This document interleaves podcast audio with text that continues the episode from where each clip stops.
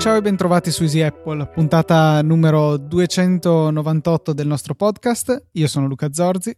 E io Federico Travaini.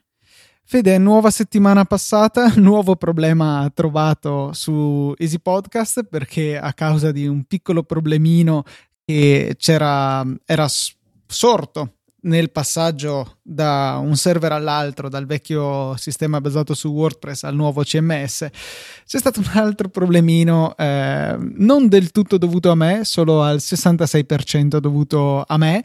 E niente, è stato risolto e questo poteva causare, anzi causava un minuto ogni 5 eh, al circa al 50% dei download di dare errore 404 per le nuove puntate. Ho comunque scritto tutto quanto sul nostro blog e troverete linkato nelle note di questa puntata una spiegazione che spero essere esaustiva circa l'accaduto. Bravo Luca, e, mh, sto ancora aspettando però che tu implementi quella nuova bella schermata di, di errore 404 di cui non anticipiamo niente, però arriverà, spero, quando troverai il tempo di farlo, veramente molto, molto carina. C'è um, poco da anticipare perché l'ho usata nel, nel post. Quindi... Ah, porca miseria, giusto, giusto, giusto, ci sono cascato anch'io, molto bella. Luca, con tutto questo parlare di 5K e schermi belli, io non ho resistito, non dico niente, nella prossima puntata ne parliamo, magari più con calma, visto che è questione di pochi giorni che uso il nuovo coso, ma nel frattempo è stato riscontrato un problema con gli schermi di eh, LG Apple o Apple G, sì. quindi i nuovi schermi 5K, che hanno delle, diciamo, delle fanno, eh, diciamo, provocano delle interferenze con eh, i router che vengono posizionati in prossimità dello schermo. Diciamo l'opposto, um, i router vicini sì, allo schermo, come dicevamo nella puntata esatto. scorsa, creano questi problemi e, e in alcuni casi fanno bloccare il Mac collegato al monitor tramite qualche malfunzionamento del monitor. Già detto, indignati, eh, però LG questa volta ha riconosciuto il problema e ehm, non, ha, non, si è capito bene come lo gestirà, del tipo sì, mandatecelo, poi gli ficchiamo dentro un altro po' di isolamento dalle onde elettromagnetiche, cerchiamo di sistemarli, eh, soluzione che non mi piace per niente, onestamente, secondo me, visto il costo, visto quanto sono nuovi, dovrebbero cambiarli e stop a tutti quanti. E comunque hanno detto che quelli prodotti da febbraio, quindi da questa settimana di fatto, saranno privi del difetto e già con la correzione. Mi sembra comunque incredibile che non abbiano beccato prima un problema del genere, anche perché penso che sia molto frequente avere un wifi vicino allo schermo, soprattutto in uno studio o qualcosa del genere.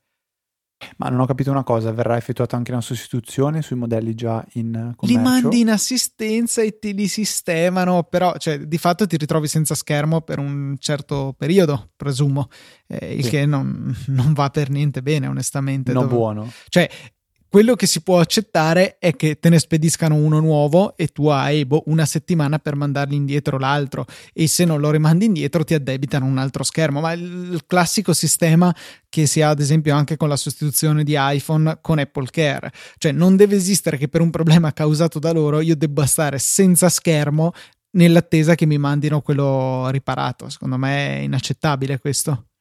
Ma diciamo che non tutti magari, per esempio penso te in trasferta che sei, eh, appunto essendo in trasferta hai soltanto il, il, monitor DLG, dovresti organizzarti per poterne avere un altro. Vabbè che effettivamente... No, in realtà ne anche... ho un altro. Il mio problema è che il, okay. il, l'LG è il mio alimentatore. Ah, ok, giusto. Eh, giusto. In... Ah, questo è un problema a cui non avevo pensato effettivamente per cui mi ritroverei senza se dovessi rinunciare al monitor 5K. Una delle ragioni, infatti se ti ricordi ne avevo parlato in lungo e in largo, per cui alla fine avevo deciso di uh, spendere la cifra ignobile che costa questo monitor, è perché dovevo considerare già più di 100-120 euro spesi perché ero stufo di portare avanti e indietro il caricabatterie con il perenne rischio di dimenticarlo nel posto sbagliato. Così almeno ho un caricabatterie molto ingombrante che che fa anche vedere delle cose sul davanti di questo caricabatterie in un formato stranissimo tra l'altro perché ha un cavo lungo che entra nel caricabatterie eh, che è fatto piatto tipo e un altro cavo che esce dal caricabatterie e va a caricare il Mac pazzesco Senti Luca, settimana scorsa abbiamo parlato della beta 10.3 di iOS. Una delle novità che sono state introdotte è appunto quella del eh, discorso recensioni. Oltre al fatto che gli sviluppatori possono rispondere alle recensioni lasciate dagli utenti, anche un'altra novità è stata introdotta, che è quella di eh, una sorta di autorichiesta gestita direttamente da Apple eh, per quanto riguarda le, ehm, le recensioni. Quindi l'applicazione da sola, diciamo, cerca di capire quando è il momento giusto per chiederti una recensione, lo può fare soltanto tre volte all'anno e tutto questo l'abbiamo eh, già detto nella scorsa puntata. Eh, Super Trump, che non, non, c'entra niente con Donald, infatti si chiama Super Top, non Super Trump, non so perché ho detto Super Trump. Benissimo. Super Top è la, diciamo, la, la software house che ha sviluppato eh, il, um, uno dei migliori client per podcast che si chiama Castro, ha rilasciato una sorta di concept su un'idea che potrebbe essere il modo più corretto per presentare queste, uh, queste recensioni agli utenti.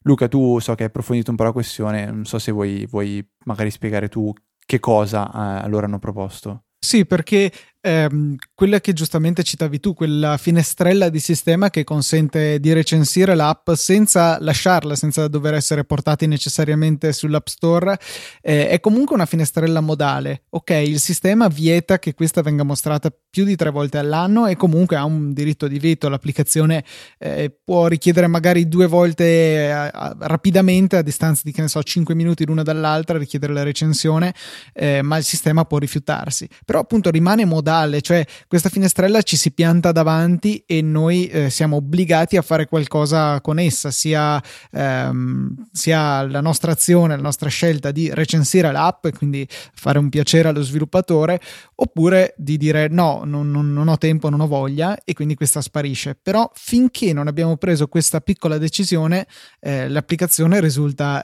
inutilizzabile perché è nascosta dietro a questa finestra. Eh, gli autori di Castro che ripeto è un ottimo client podcast che vi consiglio di provare. Se siete appassionati di podcast vale la pena di provarli tutti per essere sicuri di trovare quello che più vi piace. Ehm, appunto hanno proposto questa alternativa per cui quando i criteri stabiliti del sistema eh, sono raggiunti e quindi il sistema avrebbe mostrato la finestrella modale al posto della finestrella così eh, intrusiva, viene mostrata una notifica che come qualun- un qualunque banner che ci scende dall'alto sta lì qualche secondo e poi sparisce. Qualora noi decidiamo di recensire effettivamente l'applicazione, possiamo fare un force touch sulla notifica nei dispositivi che ne sono provvisti oppure tirarla giù e ottenere una interfaccia ricca nella notifica, un po' come quella che abbiamo su iMessage, ma anche su tante altre applicazioni ormai aggiornate per iOS 10 e possiamo scrivere la recensione attraverso questa notifica estesa, chiamiamola così, senza comunque dover lasciare l'app. Quindi nel caso invece non dovessimo scegliere di lasciare la recensione, ci basterà aspettare un attimo che la notifichetta si tolga dai piedi o se proprio ci turba così tanto possiamo sbatterla in su come qualunque altra. Per cui non ci blocca nell'utilizzo dell'applicazione in questione. Secondo me è un'ottima soluzione e spero che Apple tragga spunto da questa proposta che secondo me è veramente valida.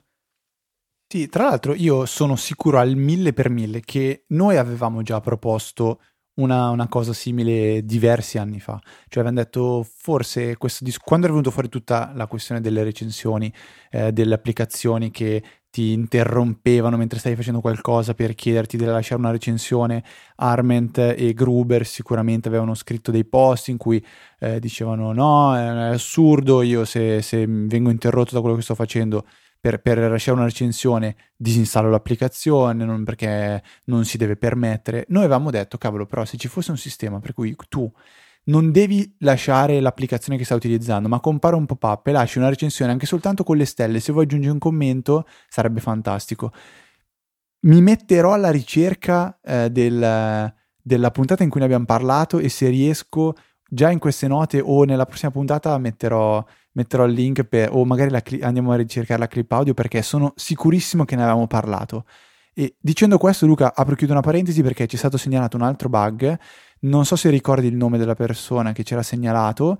quello della ricerca delle tre lettere. Giustissimo, è vero. Era Poi, stato ancora diciamo... più imbarazzante il bug. Sì, perché avevo, onde evitare ricerche stupide, avevo impedito di poter cercare meno di tre lettere. Ehm, e cosa dovevo fare? Se l'utente inserisce eh, una stringa maggiore o uguale di tre caratteri, allora procedi, altrimenti dai errore. Purtroppo avevo messo solamente maggiore e, e quindi tre caratteri non li accettava, bisognava partire da quattro. Ehm, sto cercando furiosamente la, eh, chi ce l'ha segnalato, ma ovviamente non, non riesco a trovarlo in tempo utile. Eh, secondo me era su Twitter, non so se voglio dare magari un'occhiata lì, qualcosina potresti, potresti trovare. O Porca miseria, no, niente. Ecco, Michele Olivieri mm. ce l'ha segnalato via mail il 3 febbraio alle 18.02. Fantastico. Eh, meno male che avevo, ero quasi sicuro che fosse Twitter lo strumento che aveva utilizzato Michele, giusto? Sì. Grazie okay, Michele, Luca, grazie. Alt- altra news che è arrivata interna, secondo me, se non sbaglio anche questa da Gurman. No? Certo, sì, Bloomberg oh, ormai quando parla di Apple, Bloomberg uguale Gurman. Sostanzialmente quella voce che ormai circola da parecchio tempo su Apple che sta sviluppando dei chip ARM per Mac e che quindi forse potrebbe sostituire eh, i, i, chip C- CPU Intel con quelli ARM che sono gli stessi dell'iPhone e dell'iPad. Forse no. Pare che Apple stia lavorando ad un chip che serva a ridurre il consumo ulteriormente dei Mac quando però questi si trovano in condizioni dove stanno facendo poco niente. Questo poco niente significa power nap. Già attualmente Luca, mi ricordo tu eh, avevi spiegato che eh, i nuovi MacBook Pro hanno questa capacità di consumare praticamente nulla quando non stanno facendo niente. Power nap è ancora di più perché eh, Power nap eh, si attiva solamente quando il Mac è in sleep, in standby. In quel caso lì ogni tot si riaccende a ventole spente, così non ci dà fastidio, senza accendere lo schermo. Eh, tra parentesi, questo è vero se non avete uno schermo esterno acceso, averlo, avere uno schermo esterno collegato fa casino. Risultato, ho disabilitato PowerNap sul mio Mac. E, ehm, e va a fare alcune operazioni, ad esempio eh, controlla la posta, i messaggi e forse anche i backup di Time Machine. Ehm, in questo caso Apple sta valutando di utilizzare un chip ARM al posto della CPU Intel per magari fare di più e più spesso in modalità Power. Eh, mi sembra interessante come, come, idea, però mi spiace che sia, ehm, che sia limitata a un utilizzo così, così poco frequente, se vogliamo. Eh, comunque, quando il Mac è in sleep, non, non, è un grosso problema quello che fa o non fa. Piuttosto sarebbe utile vedere l'utilizzo di questa CPU quando magari stiamo facendo cose poco impegnative sul computer, una sorta di eh, come c'è la doppia scheda grafica nei MacBook Pro da 15 pollici, potrebbe esserci anche un doppio processore. Che ne so, sto andando sul Safari banalmente, perlomeno il processo di Safari viene gestito da questa CPU ARM. Questa potrebbe essere una soluzione più interessante e potrebbe dare dei tangibili eh, risparmi in termini di batteria, perché eh, navigare su internet alla fine è molto frequente come attività attività e è sì leggera ma non leggerissima. Pensiamo a quanto sono pesanti le pagine web di molti siti, uh, uno su tutti, Facebook. Se provate ad andarci con un iPad non recentissimo vi renderete conto che la navigazione è tutt'altro che fluida perché la pesanza della pagina è davvero tanta. Per cui se alcuni di questi compiti potessero essere demandati a una CPU ARM eh, potente e moderna, come potrebbe essere ad esempio il chip A10 degli iPhone 7 o l'A10X che si presume arriverà eh, sui prossimi iPad, beh, eh, potrebbe essere un'ottima soluzione perché i, comu- i, consumi comunque sarebbero inferiori e le prestazioni non sono certo da meno. Chiaro, in questi compiti così ultra specializzati eh, potrebbe decisamente fare comodo il fatto che la notizia venga da Gurman eh, la fa sembrare più attendibile. Eh, stiamo a vedere che cosa Apple ci proporrà nei prossimi mesi e casomai eh, se non sarà come ha detto Gurman, ma come ho detto io, ricordatevi che ve l'ho detto io per primo. Ma questo non credo, anche perché No. Perché? Cosa? Eh? È scritto, è scritto nero su bianco, Gurman. Sì, però non ha scritto questa differente interpretazione. Non, l'ha scritto a te. no, poi sinceramente ormai è, è, veramente impossibile andare contro Gurman. Cioè ormai quello che dice è quello che succederà. 100%. Quindi anche l'iPad da 10, quel che è pollici, stiamo solo aspettando di vederlo. È un po' brutta come cosa. È tipo uno che ti spoilerà le serie TV e i film e tu dici, ma magari non ha ragione, e invece ha ragione. Mentre stai vedendo la serie TV. Pazzesco, che bruttissima persona. Luca, um, sono andato un po' alla ricerca di un'applicazione per Mac che mi colma una lacuna che so, ho paura a dirlo, ma ho trovato in Mac e non in Windows, ovvero la possibilità di fare il Windows Snap, ovvero quello di trascinare le, eh, o meglio, arrangiare o organizzare le finestre su un, su un desktop ehm, in maniera ordinata agganciandole a degli, degli angoli dello schermo, o meglio, delle porzioni dello schermo già predefinite. Quindi voglio lo schermo diviso a metà con a sinistra Wunderlist a destra Sublime Text per poter vedere da una parte la scaletta e dall'altra prendere le note per, per le note della puntata, per le show notes. Eh, per farlo con Mac attualmente devo organizzarmi a mano e mh, dividere io esattamente a metà della schermata Wunderlist a sinistra e Sublime Text a destra. Sì, con Sierra abbiamo la possibilità di ehm, essere avvantaggiati da quella sorta di funzione che rende magnetici i bordi di due finestre che stanno arrivando a contatto, ma non esiste la possibilità come in Windows di usare tasto Windows destra per ehm, arrangiare una finestra nella parte destra dello schermo oppure trascinare la finestra nell'angolo in alto a sinistra per diciamo limitarla ad occupare soltanto un quarto quello nord-ovest dello schermo. Quindi cosa ho fatto? Ho cercato un pochettino in giro e ho trovato un'applicazione che si chiama Magnet. Eh, e Magnet a te cosa fa pensare, Luca? Vediamo se, abbiamo, se siamo in sintonia. Calamita? No, Magnet come citazione.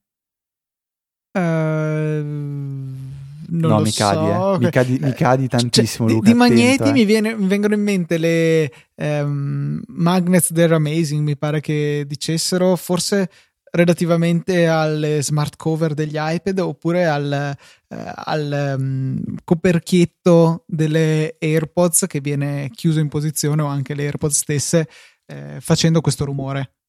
No, no, no, no. Luca, guarda, nelle, nei, nei, message troverai la risposta a questo quesito. Nel frattempo io eh, lo, lo, svelo a tutti gli ascoltatori che sicuramente hanno capito che è, è Magnets Beach che è Breaking Bad, quando riescono a rubare eh, dalla, dalla, fabbrica, non mi ricordo che cos'è che stavano rubando esattamente, e hanno quella mezza idea di usare i magneti per eh, trascinare con sé il serbatoio, fanno un disastro, alla fine Jesse Pinkman urla Yeah bitch, magnets! E allora magnet a me basta, quella parola lì fa ricordare solo, solo, solo, solo questa scena. Comunque, Magnet è un'applicazione da 99 centesimi, attualmente in sconto sul Mac App Store, che permette di fare proprio questo. Quindi, eh, si, una volta installata, si va a collocare nella menu bar e avrete la possibilità di trascinare una finestra in uno degli angoli dello schermo e ass- quindi, diciamo, eh, ridimensionare quella, quella, finestra in modo che occupi esattamente quella porzione di schermo che voi avete deciso. Oltre a questo è possibile avere una serie di shortcut, di, di quindi scorciatoie da tastiera, che potete ehm, ass- associare ad ogni, ad ogni, mm, porzione di schermo. Quindi faccio un esempio, eh, Control Option sinistra prende la finestra attiva e eh, la ridimensiona in modo che occupi la metà sinistra dello schermo. Se invece lo faccio con la freccia destra, occupa la, la metà destra dello schermo. Applicazione che trovo comodissima. Ma Luca, tu prima mi dicevi che esiste un'applicazione che tu già usi che fa esattamente questo e che fa tanto altro in più e che tutti noi conosciamo. L'applicazione è Better Touch Tool che ehm, ha una funzione abbastanza raffinata per fare questo. Forse Magnet ha ancora delle disposizioni di finestra ancora più particolari che non sono presenti invece in Better Touch Tool, ma, ma le basi ci sono tutte, eh, terzi, eh, sia un terzo che due terzi. Eh, poi magari vi dico le mie scorciatoie che secondo me hanno senso per queste cose. Eh, I quarti dello schermo, metà orizzontali e verticali, tutte sono disponibili e sono associabili a un bordo dello schermo che eh, va a ridimensionare la finestra se ce lo trascinate contro, oppure scorciatoie da tastiera. Eh, addirittura Better Touch Tool era così tra virgolette avanzato in questa sua eh, funzione che inizialmente ne era nata una costola quando Better Touch Tool era ancora gratuito eh, una costola chiamata Better Snap Tool che faceva solamente questo quindi pari pari la funzione estratta e messa su un'app a sé stante e messa a pagamento sul Mac App Store per ringraziare lo sviluppatore di Better Snap Tool cosa che io avevo fatto seduta stante e appunto consentiva di avere questa unica funzione senza la, non la chiamerei pesantezza, senza le altre funzioni che sono disponibili in uh, Better uh, Touch Tool. Eh, riguardo alle mie scorciatoie da tastiera, secondo me hanno abbastanza senso, quindi volevo condividerle con voi. Eh, sono Command, Option e Control, quindi tutti i tre tasti modificatori che avete a sinistra della tastiera, abbinati a, ai tasti numerici 1, 2, 3, 4 e 5. 1, 2, 3 ehm, fanno occupare la finestra il primo terzo verticale dello schermo, il terzo centrale o il terzo a destra e 4 e 5 fanno invece i due terzi sinistri e destri. Quindi con una combinazione di questi tasti si può rapidamente ottenere una qualsiasi combinazione di terzi tra due applicazioni sullo schermo e li trovo molto molto comodi per gestire lo spazio, meglio rispetto ai, agli spaces divisi in due che sono disponibili dal Capitan che tu citavi prima. No, è il Capitan? Sì. Perché ho detto Sierra io prima? Sì, o... hai detto Sierra, eh, però boh, ah. pensavo fosse un lapsus eh, così. Se invece sì, eri beh, convinto mm. molto male sei licenziato. No, no, beh, ovviamente io sai che di lapsus, la scorsa volta ho detto Siri invece che Spotlight. Eh, vabbè, lo, lo sappiamo che, che, funziona così. Um, passo dopo Luca. Passo dopo è una notizia di oggi, sempre di Gurman, che eh, riporta che Apple ha assunto la, la la, la, testa, come si fa a dire? Il leader, chiamiamolo così, dello squadrone di Amazon che si occupa del, ehm, del Fire TV, il loro scatolotto da attaccare alla televisione o chiavetta, perché c'è anche il Fire TV Stick che è qualcosa di simile al Chromecast che appunto passa da Amazon ad Apple per gestire e essere il capo della divisione Apple TV di Apple. Eh, Apple TV che eh, è stata abbastanza abbandonata dopo il suo refresh e ehm, e appunto potrebbe giovare di una maggiore attenzione rivolta a lei da un, qualcuno che, sta, eh, che aveva lavorato in passato su uno dei più eh, dei set top box perché così si chiamano più di successo d'oltreoceano. Da noi non è disponibile la Fire TV però da quello che leggo è molto molto valida e oltre che eh, accessibile economicamente a differenza dell'Apple TV che è un po' caretta e, e, quindi sarà interessante vedere che cosa potrà portare ad Apple questa nuova assunzione, che è appunto una notizia di pochi minuti fa. Ecco perché allora l'ho visto comparire abbastanza eh, all'improvviso nelle note e con un link sbagliato. sbagliato. Amico. Zorzi. Adesso Va devi recuperare quello giusto. Ascolta, mentre tu recuperi questo, io invece eh, segnalo una, un'applicazione che mi è stata segnalata da Andrea su Twitter, che sentendomi parlare nella scorsa puntata di Companion, che è un client per transmission, che però purtroppo non è più presente sull'App Store, quindi non è aggiornato, non potrete più scaricarlo. Lui mi ha detto: Guarda, prova questa, è un'applicazione che si chiama Monitor per, eh, per Transmission. Monitor, trovate il link nella nota della puntata, ehm, che funziona molto bene. Effettivamente io l'ho provata eh, funziona perfettamente, è un'interfaccia diversa da quella di, di Companion. Eh, inizialmente mh, mm, ho un po' sorto il naso perché ero così abituato a quella classica di Companion che Monitor inizialmente non, eh, non mi sembrava fosse quello che, quello che, mh, mm, che cercavo, quindi però effettivamente dopo, dopo, un paio di giorni di utilizzo mi sono reso conto che è migliore sotto tutti i punti di vista, è più curato graficamente, è più facile da utilizzare, ehm, sicuramente più supportata, eh, è un'applicazione gratuita, quindi anche qui ehm, diciamo non ho trovato alcun motivo per non consigliarla a tutti, io ho archiviato Compa- Companion e utilizzo ora Monitor. L'unica pecca è che secondo me è troppo scura come applicazione, cioè eh, l'interfaccia grafica è veramente molto molto molto dark e non so a tratti mi sembra che non sia molto, molto chiaro riuscire ad andare a recuperare tutti i dati che si sta, che si sta cercando però decisamente un pollice in su per, per monitor e quindi ringrazio Andrea per, per la dritta. Bella anche che ci sono delle statistiche riguardo ai propri download, upload e download complessivi eh, e nell'ultima sessione, quindi dall'avvio di transmission. No, molto molto bello. Poi, Penso eh, quelli li vada a prendere da, da transmission, sì, sì, cioè, sì. nel senso è il client che, che fa vedere sì, però appunto mostrarli direttamente dall'app è una cosa che non faceva invece Companion, per, per cui molto soddisfacente come app, grazie mille Andrea per la segnalazione.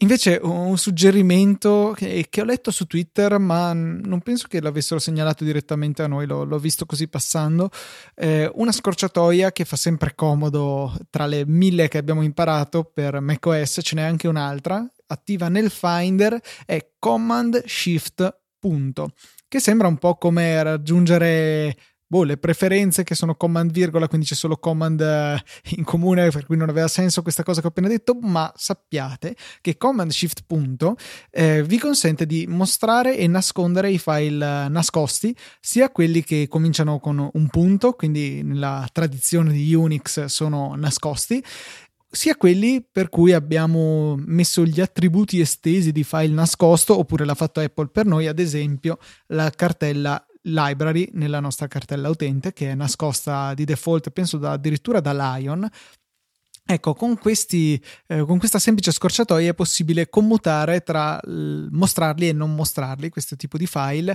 eh, cosa che eh, fino a qualche tempo fa, le rare volte che mi serviva farlo dal Finder, eh, mi vedeva costretto a fare il mm, comando da terminale che lo visualizzava, che li abilitava, defaults, write, qualcosa, e ehm, poi fare kill all finder, quindi riavviare il finder per vedere applicata la modifica. Direi che una scorciatoia è decisamente più pratico.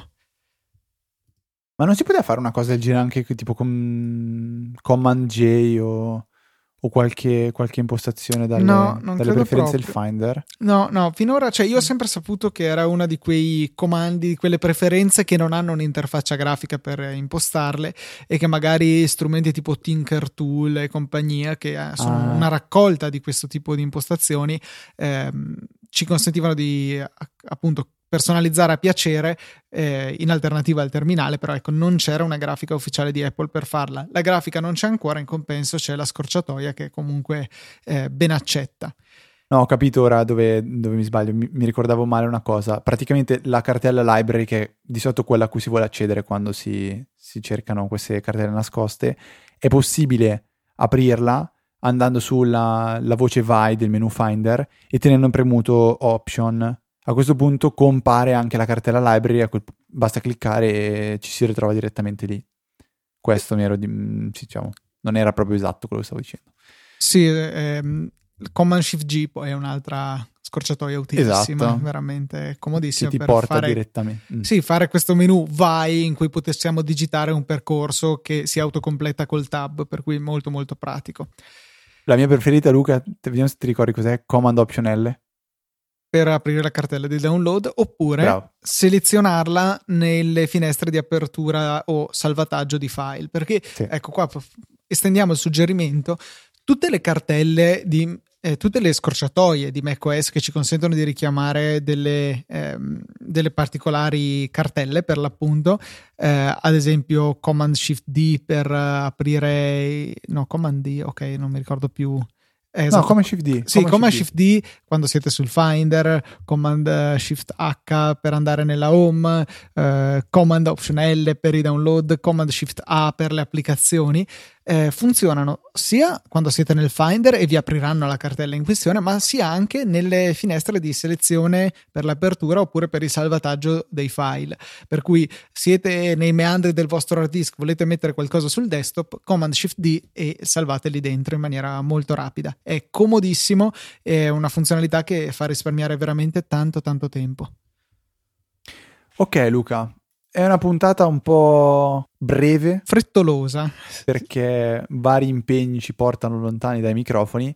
In chiusura, un ultimo suggerimento, eh, cioè un'applicazione che vi avevamo già consigliato tempo addietro quando si chiamava Adware Medic e ora si chiama Malware Bytes, eh, è stata acquisita nel frattempo, rimane gratuita e rimane un ottimo modo per fare una rapida scansione del vostro Mac per vedere se avete qualche schifezzina, qualche eh, brutto software di quelli che vi cambiano la home page di Safari. Ci sono poche cose del genere su Mac, però esistono, eh, è più difficile prenderle magari, ma un'applicazione come questa rende veramente facile andare a rimuoverle farle.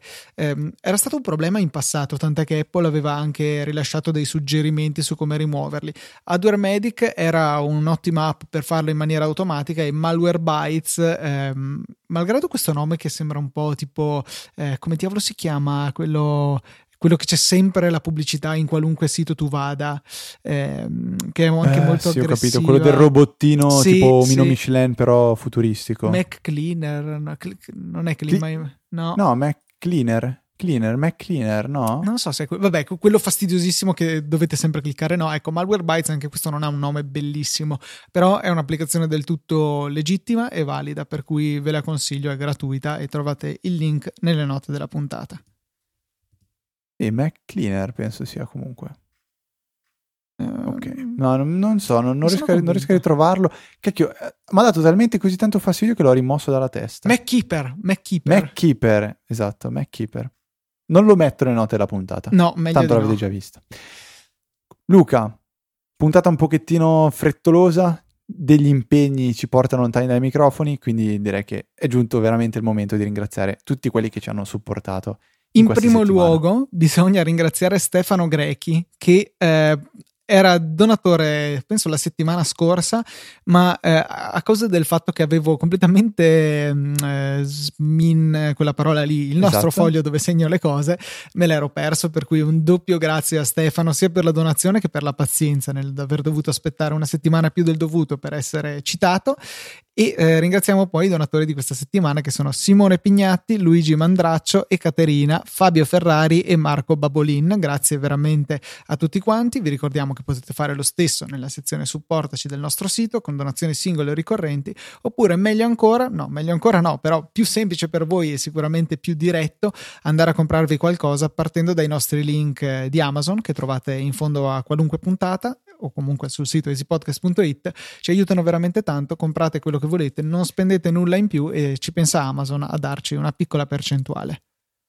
Il mio compito invece è quello di ricordarvi come potete mettervi in contatto con me e con Luca. Il primo indirizzo è eh, quello email info.apple.org, lì potete scriverci tutto quello che volete, consigli, rec- recensioni di applicazioni, magari ne terremo conto, anzi sicuramente ne terremo conto, eh, critiche, domande, veramente di tutto. Secondo posto in cui potete seguirci è Twitter, abbiamo due account personali, sono ftrava, il mio, ftrava, e lucatnt, che per chi non, non, lo sapesse, visto che da un po' che non lo dico, intanto mi piace ricordarlo, TNT sta per tutto e niente. Che è morto. Che dai, dai meandri di, di, di, di oscuri, l'oscuro passato di Luca Zorzi. Se andate su era... tuttoeniente.net adesso c'è un RIP. Un RIP, ah ok.